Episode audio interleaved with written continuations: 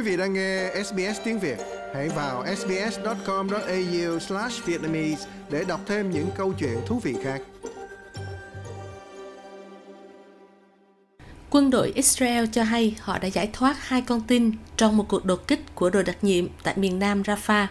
Hai người đàn ông Fernando Simon Banman, 60 tuổi, và Louis Hare, 70 tuổi, đã bị Hamas bắt cóc từ Kibbutz Nizika vào ngày 7 tháng 10 và họ đều có sức khỏe tốt và được đưa đến bệnh viện Tel Hashomer. Jamal Ihams, một bác sĩ tại bệnh viện Kuwaiti, nơi có nhiều người thương vong cho hay các bác sĩ đang phải từ chối bệnh nhân. Chúng tôi đang tiếp nhận những người bị thương và chúng tôi đang gửi những người trong tình trạng rất nghiêm trọng đến Bệnh viện châu Âu. Tôi thực sự hy vọng Bệnh viện châu Âu vẫn có thể tiếp nhận những người bị thương, vì nếu không, họ sẽ chết mà không được chăm sóc y tế thích hợp vì chúng tôi không có đủ năng lực, bệnh viện không có khả năng vì thiếu nguồn lực. Hai người đàn ông này nằm trong số 250 người bị bắt giữ trong cuộc tấn công ngày 7 tháng 10 vào Israel của phiến quân Hamas, gây ra cuộc chiến ở giải Gaza. Thủ tướng Israel Benjamin Netanyahu ca ngợi sự thành công của chiến dịch.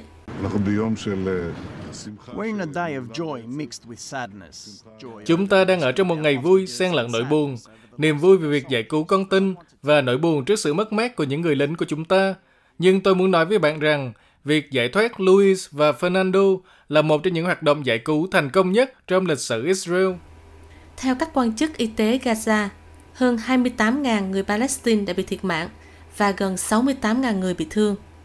Stephen Dujarric là phát ngôn nhân của Tổng thư ký Liên Hiệp Quốc Antonio Guterres. We saw again Chúng ta đã chứng kiến một lần nữa người Palestine bị giết ngày hôm qua. Điều chúng ta cần là một lệnh ngừng bắn nhân đạo. Tổng thư ký Liên Hiệp Quốc cảm thấy việc có được lệnh ngừng bắn nhân đạo là vô cùng quan trọng. Chúng tôi cũng đã chứng kiến ngày hôm qua việc thả hai con tin Israel. Chúng tôi rất hoan nghênh việc hai người này được thả tự do.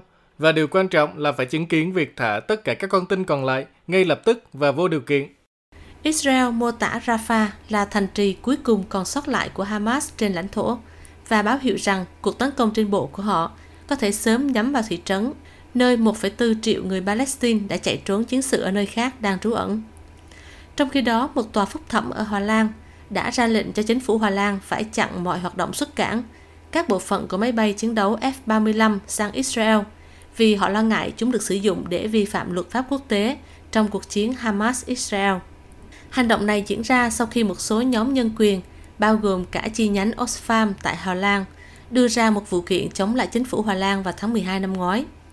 Vào thứ Hai ngày 12 tháng 2, tòa án cho hay Hà Lan phải tuân thủ lệnh cấm xuất cảng trong vòng 7 ngày và bác bỏ yêu cầu của các luật sư chính phủ về việc đình chỉ lệnh cấm, trong khi chờ kháng cáo lên tòa án tối cao.